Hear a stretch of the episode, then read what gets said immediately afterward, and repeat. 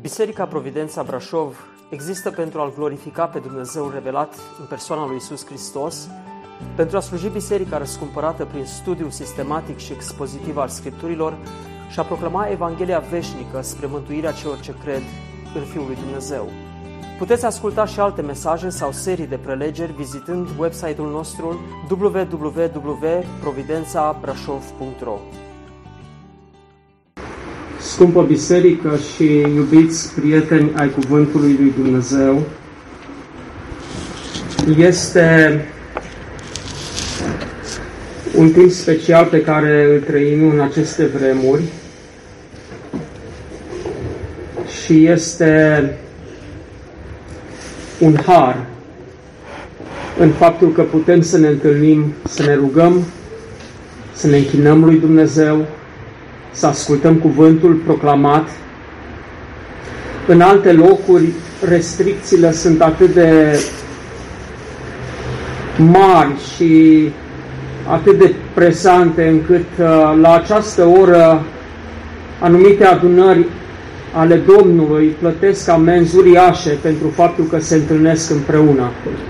Și aș vrea să avem în vedere rugăciunile noastre pe frații și surorile care suferă această formă de prigoane în această vreme când se folosesc uh, oamenii de situația aceasta complicată, reală, este adevărat, dar când uh, depășesc anumite limite care sunt de bun simț.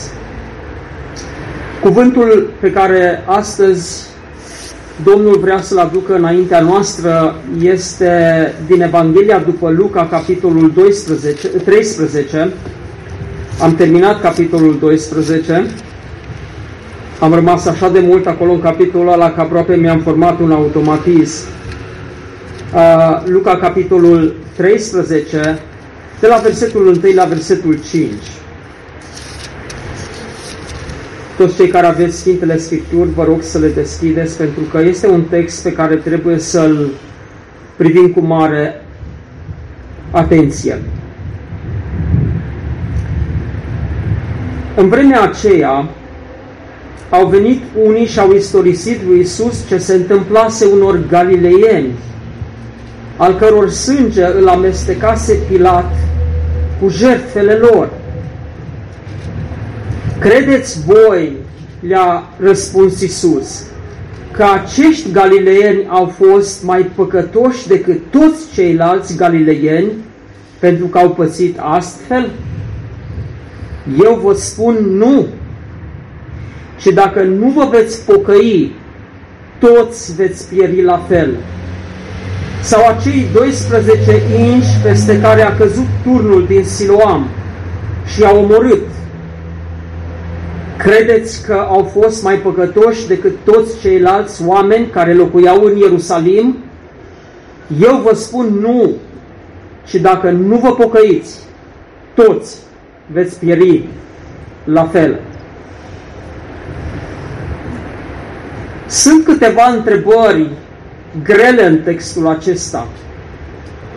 Acest uh, text este socotit de cercetătorii scripturilor Uh, ca fiind unul dintre textele grele, textele complexe ale scripturilor.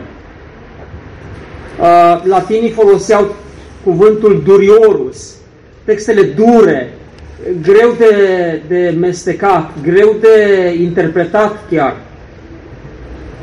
O primă întrebare este aceasta. La ce se gândeau evreii care adresau acest caz, care veneau cu acest caz înaintea Domnului Isus. Vedeți dumneavoastră, în vremea aceea nu exista radio, nu exista televiziune, nu exista internet, Facebook, Twitter și toate mijloacele de comunicare în masă pe care noi le avem. Veștile erau transmise pe care orală, oamenii le auzeau și când se întâmpla ceva, uh, oamenii dădeau buzna și ziceau, ai auzit de cazul respectiv? Astăzi veștile ne sunt livrate foarte ușor, la un touch screen, cum spunem noi, la o atingere de ecran. Avem o abundență de informații, știm ce se întâmplă în fiecare ceas. Ba chiar putem urmări războaie în direct. Îmi aduc aminte că mă aflam odată uh, într-o vacanță scurtă de un weekend și s-a întâmplat uh, prin anii 2005, cred, că Israelul lansase un atac uh, împotriva fâșiei Gaza. Și în noaptea aceea, pur și simplu, întregul atac a fost transmis în televiziune în direct. Pur și simplu am, am urmărit un război exact ca și un film. Toate informațiile sunt la îndemână, sunt atât de accesibile astăzi. Dar în vremea lui Hristos, informația nu era atât de accesibilă. Așa se face că au apărut acești galileieni, uh, acești oameni, uh, unii, spune Scriptura, care au istorisit lui Isus ce s-a întâmplat. Un caz teribil, uh, o tragedie. Niște galileieni care veniseră la, un, uh, la o sărbătoare care cerea un pelerinaj la Ierusalim, foarte probabil era vorba de sărbătoarea Paștelui evreiesc, au venit la Ierusalim, s-au dus la templu așa cum cerea legea, să aducă jertfe și în timp ce ei puneau jertfele lor pe altarul din curtea templului, au năvălit deodată niște soldați romani, nu știm dacă și Pilat a fost cu ei sau nu a fost, dar au năvălit acolo în curtea templului, unde soldații romani n-aveau dreptul să intre, dar au forțat și au intrat, i-au luat pe acești galileieni, i-au înjunghiat și au amestecat sângele lor cu sângele jertfelor și le-au pus pe altar. Un act de cruzime incalificabilă, un genocid, am spune noi. Și mai mult decât atâta era un sacrilegiu o batjocură ca să aduci pe altarul de jertfă sânge omenesc. Aceasta era urăciunea uh, neamurilor. Ei erau cei care jertfeau copiii și jertfeau oameni pe altarele zeilor lor. Romanii și-au bătut joc de evrei. Oare atunci când acești oameni au istorisit lui Isus ce s-a întâmplat cu acești galileieni, au venit ei ca să discute, să întrebe cum se poate așa ceva? Să vorbească despre cruzimea lui Pilat și să-l întrebe pe Iisus cum se poate viețui cu un astfel de conducător care pur și simplu în mânia lui, în mod arbitrar, se duce și omoară oameni. Este adevărat că Pilat era un om extrem de violent, el se trăgea de undeva din nordul Asiei Mici, dintr-un oraș numit Pont. În vremea aceea, Marea Neagră, în limba latină, se numea Pontus Euxinus. Și orașul reprezentativ de la care și Marea și-a luat numele era orașul Pont, uh, regiunea de nord a Turciei de astăzi. De acolo venea Pilat și fusese desemnat de autoritățile romane ca să își exercite autoritatea, să exercite autoritatea Imperiului și jurisdicția Imperiului peste regiunea Iudei. O regiune mică, dar plină de probleme, pentru că acolo era epicentrul credinței evreiești. Acolo era cetatea Ierusalimului și acolo era templul din Ierusalim. Uh, Fiindu-i încredințată această regiune, uh, Pilat a încercat să țină lucrurile în frâu printr-o autoritate extrem de abuzivă și opresivă. Uh, unii uh, istorici spun că din cauza aceasta au fost foarte multe revolte repetate care au culminat cu uh, revolta din anul 68, la care romanii au răspuns prin trimiterea legiunilor în frunte cu generalul Tiberiu și trei ani de zile Ierusalimul a fost asediat și în anul 70 a fost distrus complet.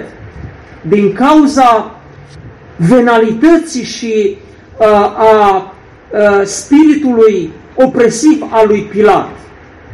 Pilat era un om rău. Poate nevastă s-ar mai domolea din când în când din apucăturile lui de satrap roman. El uh, probabil încerca să descurajeze anumite acțiuni radicale ale evreilor pentru a putea uh, păstra stabilitatea zonei. Dar dincolo de aceasta, era un om extrem de rău. Istoricii spun aceasta. Și în ziua aceea, când iată niște galileieni care au plecat de acasă și probabil și-au lăsat soțiile acasă, le-au îmbrățișat, fără să se gândească ei că se duc pe ultimul drum spre Ierusalim. Se duc pentru ultima dată acolo, la un praznic. Și s-au dus acolo și au vrut să pună jertfele așa cum le cerea legea lui Moise. Și au văzut cum acești romani au dat buzna acolo și au murit. Nu știu, probabil se întâmplase ceva, un atentat al zeloților.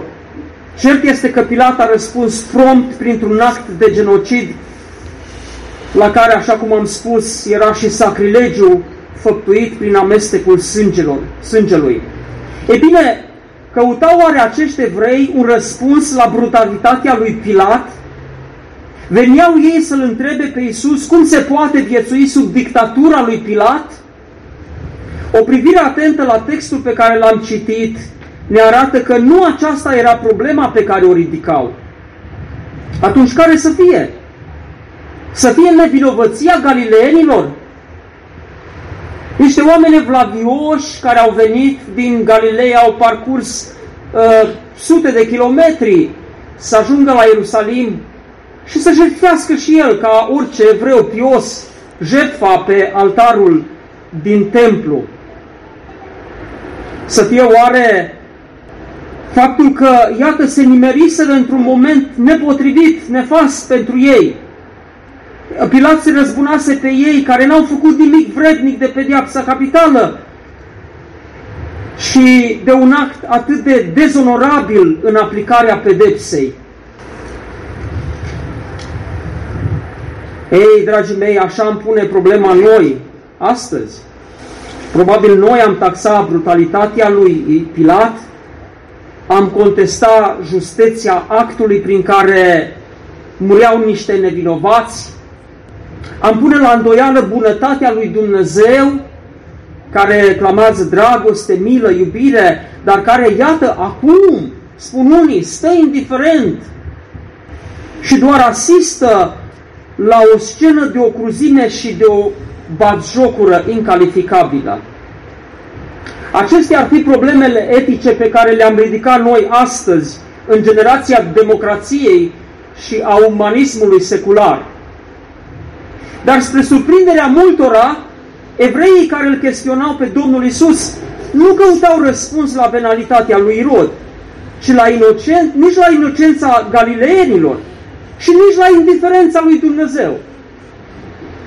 Problema pe care o ridicau acești galileieni era următoarea. Oare ce păcat au săvârșit galileenii aceștia? Oare ce păcat au săvârșit acești pelerini din Galileea care au venit să-și aducă jertfele așa de mare încât Dumnezeu i-a pedepsit prin Pilat și într-o modalitate atât de aspră și înjositoare. Vedeți, dumneavoastră, evreii aveau în minte principiul acesta și ideea aceasta. De fapt, se află scris în Vechiul Testament un cuvânt care zice că Dumnezeu disprețuiește jertfa nebunului. Și de acolo evreii au zis, oamenii răi, care își mai și permit să aducă jertfă înaintea Domnului, vor suferi o pedeapsă. În general, uh, gândul lor și în conștiința evreiască era înrădăcinată ideea aceasta că o calamitate sau o tragedie este rezultatul păcatului cuiva. Dacă cineva a murit într-un mod tragic, omul acela a fost așa de rău încât Dumnezeu l-a lovit, Dumnezeu l-a pedepsit. Aceasta era de fapt pledoria pe care prietenii lui Iov o făceau când au venit la Iov și i-au zis Iov, tu suferi pentru că ai păcătuit. De ce ești încăpățânat și spui că ești neprihănit? Când, iată, suferința ta se trage din ceva ce tu ai făcut. Recunoaște, Iov, ai păcătuit înaintea lui Dumnezeu și de aceea Dumnezeu te bate. Până și ucenicii Domnului Isus erau marcați de această mentalitate când l-au întrebat pe Domnul Isus cu privire la orbul din naștere. Ioan capitolul 9. Doamne, cine a păcătuit? El sau părinții lui de s-a născut orb? S-a născut orb pentru că ceva a fost, a păcătuit cineva. Nu e așa că și noi suntem marcați de gândirea aceasta câteodată? Trecem printr-o perioadă de suferință și imediat gândul se duce, cred că Dumnezeu mă bate. Cred că Dumnezeu are ceva împotriva mea și acum, iată, sunt pedepsit de Dumnezeu. Am asistat duminica trecută la un botez și a venit la mine o tânără care crescuse într-o adunare și într-o familie de credincioși, a plecat în Italia, în Sicilia, și a găsit un uh, italian bogat acolo. Era din loja masonică italiană și era probabil și din zona mafiei, Sicilia. Și cum foarte multe tinere, Daniela știe cum stau problemele pe acolo, foarte multe tinere, văzând starea bună, abundentă în care trăiesc unii, a început să trăiască cu omul acesta, deși acest om fusese căsătorit și avea trei copii. Și în urma relației lor de vreo șase ani, s-a, născut, s-a a rămas însărcinată. Și în vremea aceasta ea se ruga și zicea, Doamne, nu mă bate ai milă de mine, știu că am păcătuit, știu că am căzut, știu că m-am depărtat. Și s-a născut copilul cu autism. Și tânăra aceasta a zis, m-a bătut Dumnezeu, m-a lovit Dumnezeu. Direct. Așa gândim noi Adesea noi echivalăm suferințele noastre cu un act de justiție al lui Dumnezeu. Că Dumnezeu imediat stă și lovește.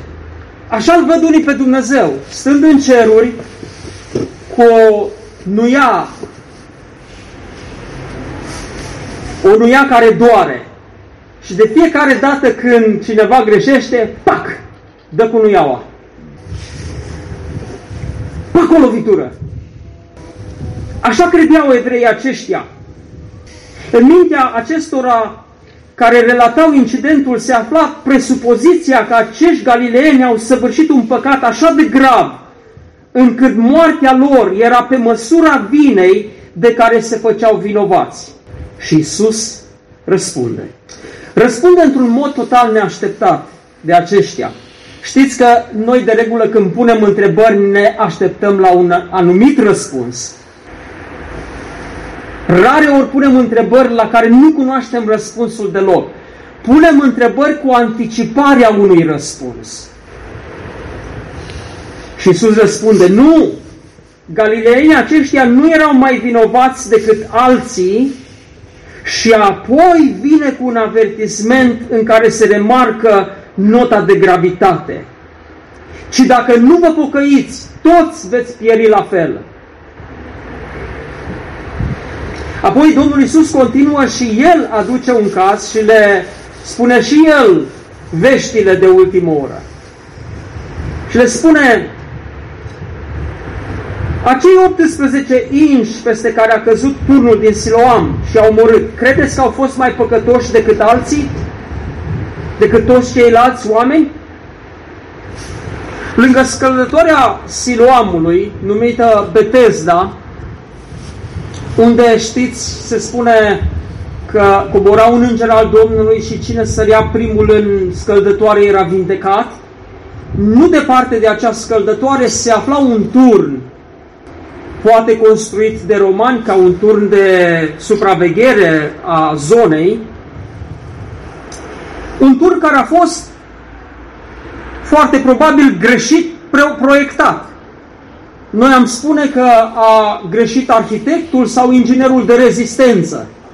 Nu a calculat bine uh, stabilitatea, greutatea turnului sau, nu știu, cei care l-au construit, l-au construit ca turnul din Pisa, așa, cu o înclinație și uh, n-a mai avut stabilitate.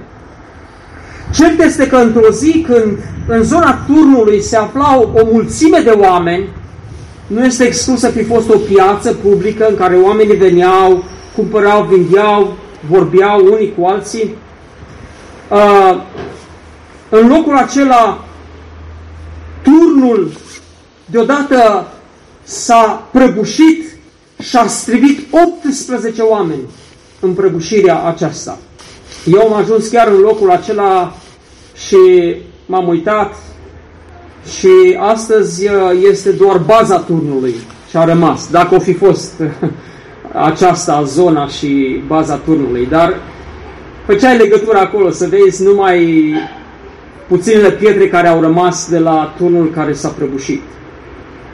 Ei, Domnul Isus, din nou, nu invocă acest uh, caz pentru a explica, știu eu, rațiunea unor accidente. De ce au loc accidente ca aceast, acestea în viață? Uh, și nici uh, pentru a spune, haideți să vă explic cum să înțelegem nevinovăția celor 18 oameni care s-au nimerit și ei să fie în zona prăbușirii turnului. Și Domnul Iisus Hristos vine cu acest caz pentru a merge din nou spre avertismentul acesta foarte, foarte serios și grav pe care îl face. Credeți că au fost ei mai păcătoși decât toți ceilalți oameni care locuiau în Ierusalim? Eu vă spun, spune Domnul Isus, nu! Și dacă nu vă pocăiți, toți veți pieri la fel. Așadar, la prima întrebare, la ce se gândeau evreii, răspunsul este dat de Domnul Isus printr-o negație. Cei ce au murit nu aveau o vină mai mare. Cele două exemple au servit pentru același scop, ca Domnul Isus să-i ducă pe toți oamenii spre ce este mai important decât ce se întâmplă astăzi. Sigur, noi putem învăța multe lucruri din nenorocirile care au loc pe pământ nu este timpul să facem uh, un inventar și să ne, să ne gândim la 11 septembrie, când 3000 de suflete au pierit în turnurile gemene din New York. Nu este timpul să ne gândim la tsunami care a lovit uh, uh, Indonezia și au pierit peste 200 de mii de suflete.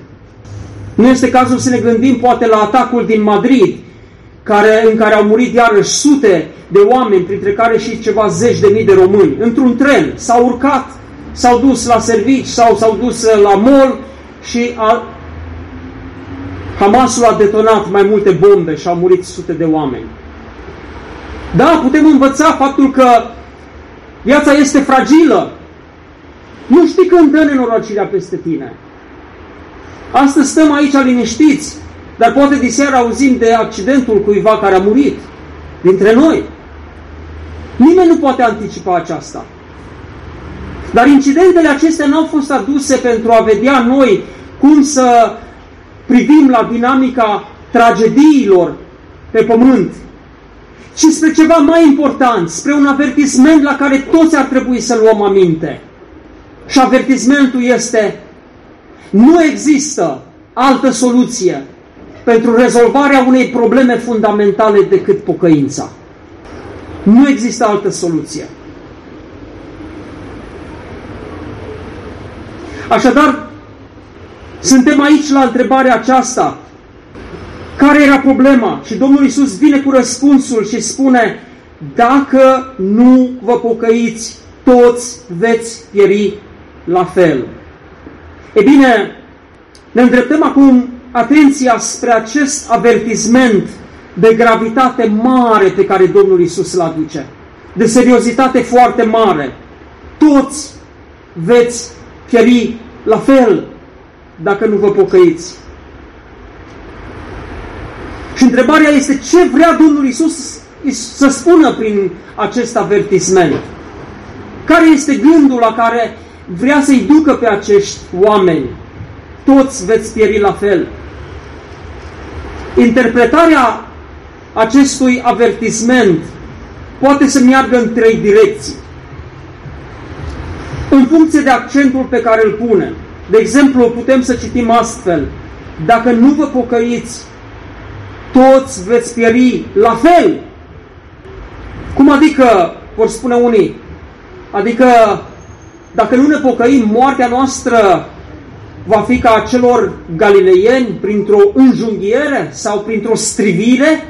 Să știți că unii chiar au interpretat în felul acesta, considerând că avertismentul acesta căpăta o dimensiune profetică, care s-a împlinit în anul 70, când generalul Titus pătrunsese cu armatele uh, și a făcut Ierusalimul una cu pământul. Și foarte mulți oameni au fost striviți de zidurile Ierusalimului și mulți, mulți evrei au fost înjunghiați după ce au fost prinși în cetate.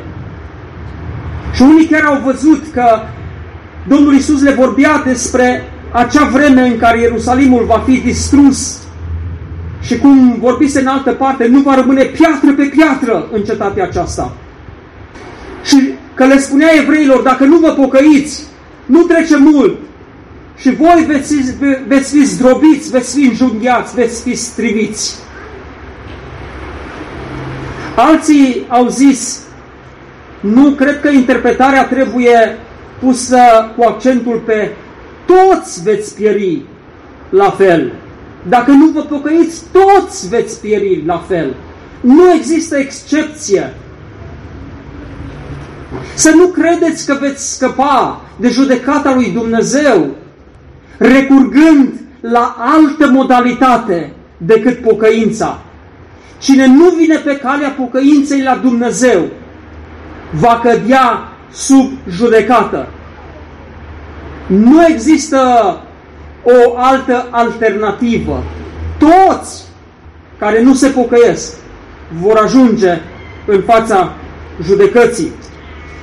Dar există și o altă interpretare pe care cred că o putem lua mai apropiată de textul acesta în care Domnul Isus Hristos vorbește nu despre modalitatea judecății și nu despre universalitatea judecății, ci vorbește despre certitudinea judecății. Eu vă spun, zice Domnul Hristos, dacă nu vă pocăiți, toți veți pieri la fel. Cu siguranță veți pieri. Asta este soarta celui care nu se pocăiește, care nu se întoarce la Dumnezeu. Și acest lucru nu este spus de un predicator sau de o biserică, așa cum s-a vehiculat mereu, mereu în cursul vremurilor. Bisericile folosesc judecata ca o pârghie prin care sperie oamenii ca să aducă în comunitățile lor, ca să ia bani de la ei. Nu! Cuvintele acestea sunt cuvintele lui Hristos, care stătea în fața judecății lui Dumnezeu și care știa că dacă o plată nu este făcută pentru cei vinovați, toți vor pieri la fel și printr-o judecată aspră și în mod universal și în mod categoric. De aceea cel care avea să ia vina păcatelor celor care se vor pocăi în final, el este cel care spune și vine cu avertismentul acesta în fața întregii lumi și spune și ție, dacă nu te pocăiești și tu vei pieri la fel.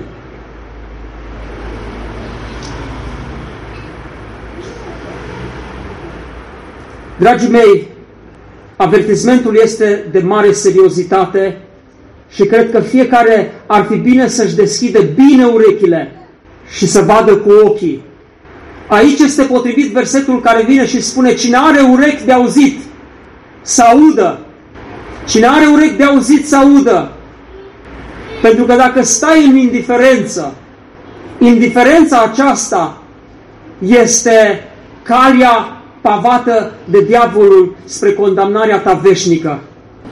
Și să nu credeți, dragii mei, așa cum interpretează unii textul acesta, că pieirea înseamnă dispariție, anihilare. Nici de cum. Nici de cum nu înseamnă lucrul acesta. Și ca o dovadă pentru acest lucru, vă rog să deschideți puțin Scriptura la Romani, capitolul 2, unde Apostolul Pavel vine și el cu un avertisment care se aliniază foarte bine avertismentului pe care Domnul îl dădea acestora care au venit cu cazul galileienilor masacrați. Și îți spune ție, ascultă, așadar omule, oricine ai fi tu, care judeci pe altul, nu te poți dezvinovăți Căci prin faptul că judeci pe altul te osândești singur, fiindcă tu care judeci pe altul faci aceleași lucruri. Și avem aici? Avem exact mentalitatea acestor oameni care veneau să discute un caz. O, oh, galileenii ăia, vai de capul lor! Ce-or fi făcut? Ce-or fi făcut? Și când te gândești la altul ce a făcut, în mod implicit te gândești la tine că ești mai bun. Da? Nu, sunte, nu sunteți marcați sau ispitiți câteodată să vă gândiți că dacă ceva s-a întâmplat în dreptul unor prieteni uh, și uh, imediat te gândești, bă, dar o fi făcut ceva sau situația devine mai uh, interesantă atunci când ești într-un conflict cu cineva. Ești în conflict cu cineva și se întâmplă ceva. Și imediat în firea pământească se naște gândul acesta. L-a atins Dumnezeu. Știam că mai degrabă sau mai târziu o să taxeze Dumnezeu. Suntem ispitiți în felul acesta, dragii mei. Și gândiți-vă la încă un aspect că ispita aceasta vine câteodată și cu un pic de plăcere. Când vezi necazul altuia, nu știu, ceva malefic, demonic, e un pic de plăcere acolo să vezi necazul celuilalt. O compasiune, vai, îmi pare rău, dar acolo undeva este un soi de plăcere satanică. Așadar, omule, oricine ai fi tu care judeci pe altul, nu te poți dezvinovăți. Și Pavel continuă în versetul 2, știm în adevăr că judecata lui Dumnezeu împotriva celor ce săvârșesc astfel de lucruri este potrivită cu adevărul. Dumnezeu va judeca în mod just, în mod drept, în mod echitabil. A, Oamenilor nu le place să audă despre justiția lui Dumnezeu. Poate despre dragostea lui Dumnezeu. Și vor să-L facă pe Dumnezeu asemenea gândirii lor. Dumnezeu l-a făcut pe om după chipul și asemănarea lui. Omul a căzut în păcat și de atunci până astăzi omul încearcă să-L facă pe Dumnezeu după chipul și asemănarea lui. Omul încearcă să-L să-L limiteze pe Dumnezeu, să-L croiască pe Dumnezeu, să fie un Dumnezeu care ne lasă să facem ce vrem. Nicolae Iorga spunea în scrierile sale, oamenii l-au închis pe Dumnezeu în biserici ca afară să facă ce vor ei. Lasă că Dumnezeu acolo la biserică, noi suntem aici. și din când în când să se ducă, știu eu, printr-o lumânare aprinsă, printr-o spovedanie, să reseteze cantitatea de păcate, să le șteargă, să le formateze ca pe un hard disk. Ce mare înșelăciune! Domnul Iisus Hristos ar veni și ar spune unul astfel de oameni, dacă nu vă pocăiți, veți pieri, la fel, în mod cert, în mod sigur. Continuăm să citim. Sau, spune Pavel, disprețuiești tu bunătă- bogățiile bunătății, îngăduiței și îndelungii răbdări a lui Dumnezeu, nu vezi tu că bunătatea lui Dumnezeu te îndeamnă la pocăință? Bunătatea lui Dumnezeu te îndeamnă la ce? Pentru unii, bunătatea lui Dumnezeu este spațiul potrivit ca să facă ce le taie cap. Lasă că Dumnezeu e bun. Ce crezi că se va întâmpla cu tine? Îl întrebi. Și el zice, a, Dumnezeu e bun, Dumnezeu o să treacă cu vederea. La ce te îndeamnă bunătatea lui Dumnezeu? La pocăință. Dar cu împietrirea inimii tale care nu vrea să se pocăiască. Ascultați acum. Îți adună o comoară de mânie pentru ziua mâniei și arătării dreptei judecăți a lui Dumnezeu care va răsplăti fiecăruia după faptele lui. Cum? Cum? Va da viață veșnică celor ce pristăruiți bine caută slava, cinstea și nemurirea. Și cu ceilalți? Ai zis că vor pieri. Iisus a spus că vor pieri. Păi asta înseamnă să pierd, să dispar. Nu. A pieri nu înseamnă în limbajul biblic dispariție, anihilare, ci înseamnă va da mânie și urgie celor ce din duh de gâlceavă se împotrivesc adevărului și ascultă de nelegiuire. Cum? Necaz și strâmtorare va veni peste orice suflet omenesc care face răul. Necaz și strâmtorare. Și aceasta nu este pieire prin anihilare sau dispariție, ci înseamnă pieire de la fața lui Dumnezeu, alungare și condamnare veșnică. Și a treia întrebare cu care aș vrea să finalizez este una foarte simplă. Domnul Iisus spune, dacă nu vă pocăiți, toți veți pieri la fel. Dar ce înseamnă pocăința? Cuvântul acesta nu este popular deloc. Atunci când oamenii aud de pocăință, imediat asociază cu o anumită comunitate de credință, cu o confesiune, și în mod cert spun nu, nu, nu, nu, nu, eu nu mă pocăiesc. Înțelegând prin aceasta că să facă tranziția de la o confesiune religioasă la o altă confesiune religioasă. Niciodată pocăința n-a însemnat așa ceva. Chiar și în vremea aceea, pocăința nu însemna să ieși din rândurile iudaismului și să intri în rândurile creștinismului. Să nu, să nu mai fii cu Moise, să fii cu Isus din Nazaret. Nu asta însemna pocăința. Dar ce înseamnă, ce înseamnă pocăința? Mulți asociază pocăința cu botezul și este greșit. Mulți asociază pocăința cu nu mă mai duc la discotecă, nu mai beau, nu mai trăiesc cu femeile, nu mă mai urc la pornografie și așa mai departe. Dar nu aceasta înseamnă pocăința. Ce înseamnă oare pocăința? Mai ales în lumina faptului că avertismentele acestea se repetă din nou și din nou și din nou și sunt avertismente care aduc în centru actul acesta al pocăinței.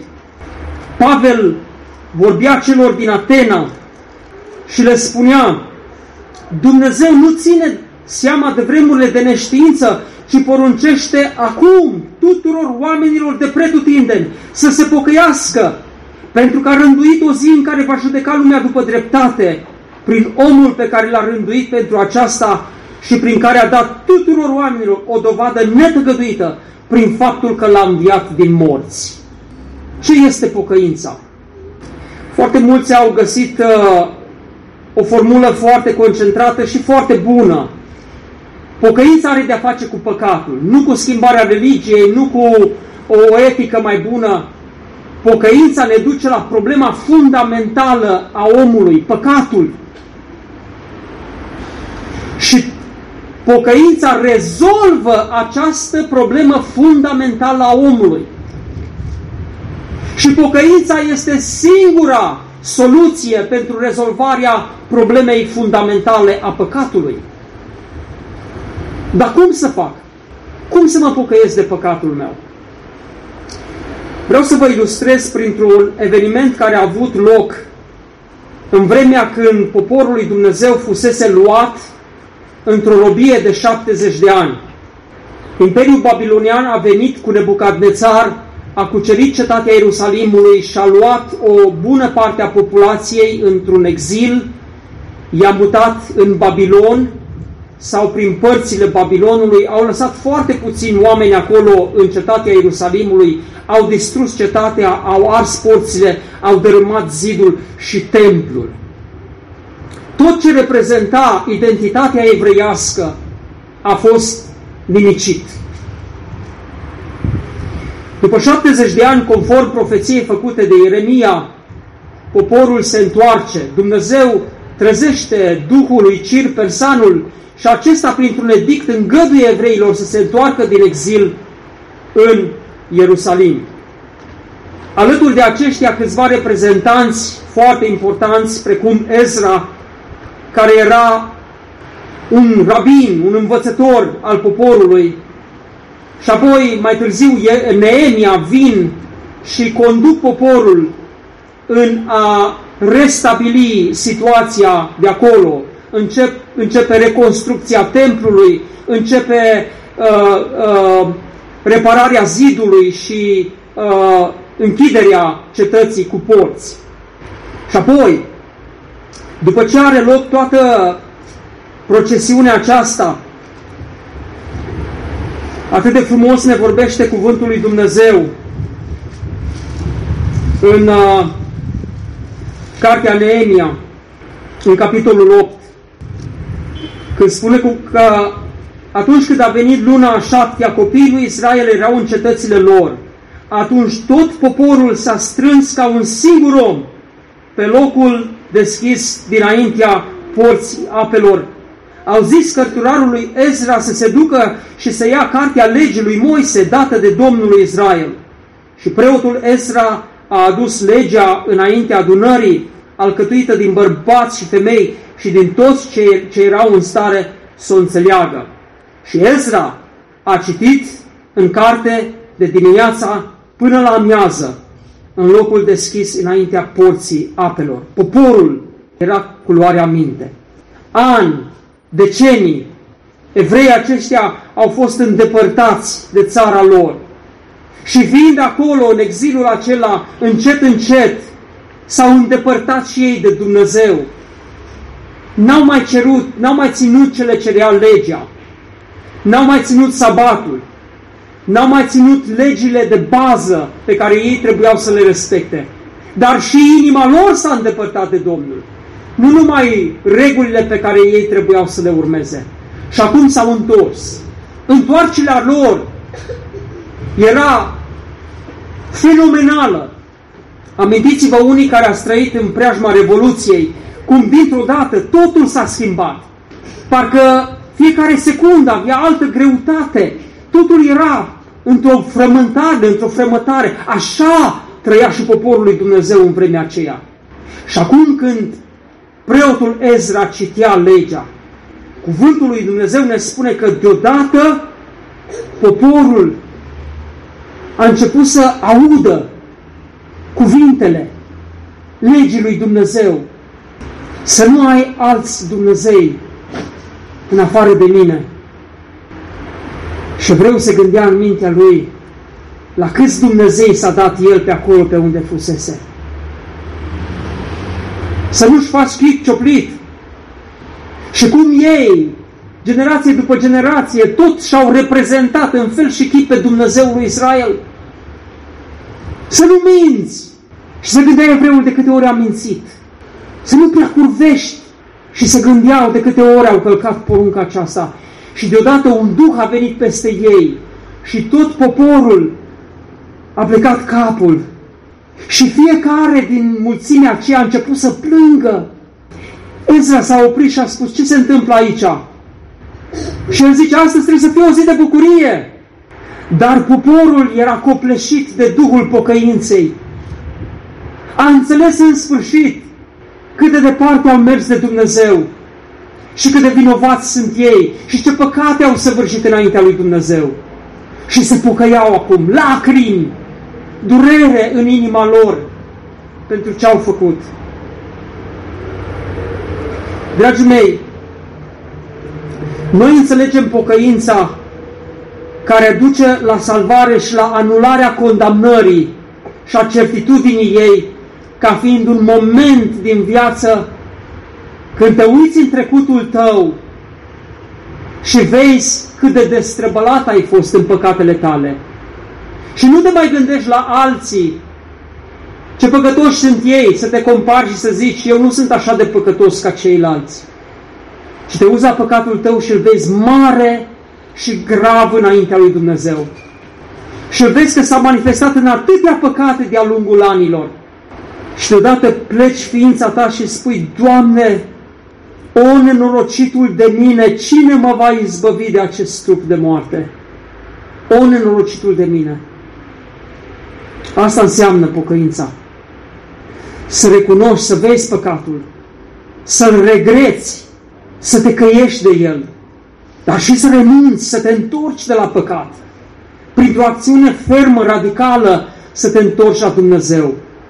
Sigur, asta nu înseamnă că te pocăiești odată în viață, pentru că pocăința este, are un început și are o continuare. Și devine o problemă și să știți că avertismentul este și în, drept, în dreptul celor care își zic pocăiți. Pentru că unii, da, s-au pocăit odată, dar au uitat să se mai pocăiască. S-au obișnuit ei așa de bine cu pocăința și cu bunătatea lui Dumnezeu, că au zis ei, băi, lasă că Domnul mi-a rezolvat păcatele, eu m-am rugat, eu am venit, m-am pocăit, m-am botezat, sunt bine, sunt bine. Și se înșală. Și Iacov le spune, frații mei, nu vă înșelați. Nu vă înșelați. Că cel care vine și ascultă cuvântul lui Dumnezeu și pleacă și uită îndată cum era, cuvântul care este oglindă și care ne arată exact cum suntem, ne traduce viața într-un mod fidel și ne spune că suntem păcătoși, omul acesta nu este într-o religie adevărată. Nu este într-o religie curată. De aceea, dacă nu ai avut ziua pocăinței, a capitulării tale înaintea lui Dumnezeu, privește avertismentul acesta într-un mod foarte serios.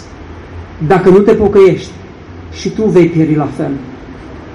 Și cel care porți eticheta aceasta sau titulatura aceasta de pocăit, aduți aminte că pocăința nu este doar un moment în care inventarul păcatelor este soluționat, este rezolvat, ci este un mod de viață.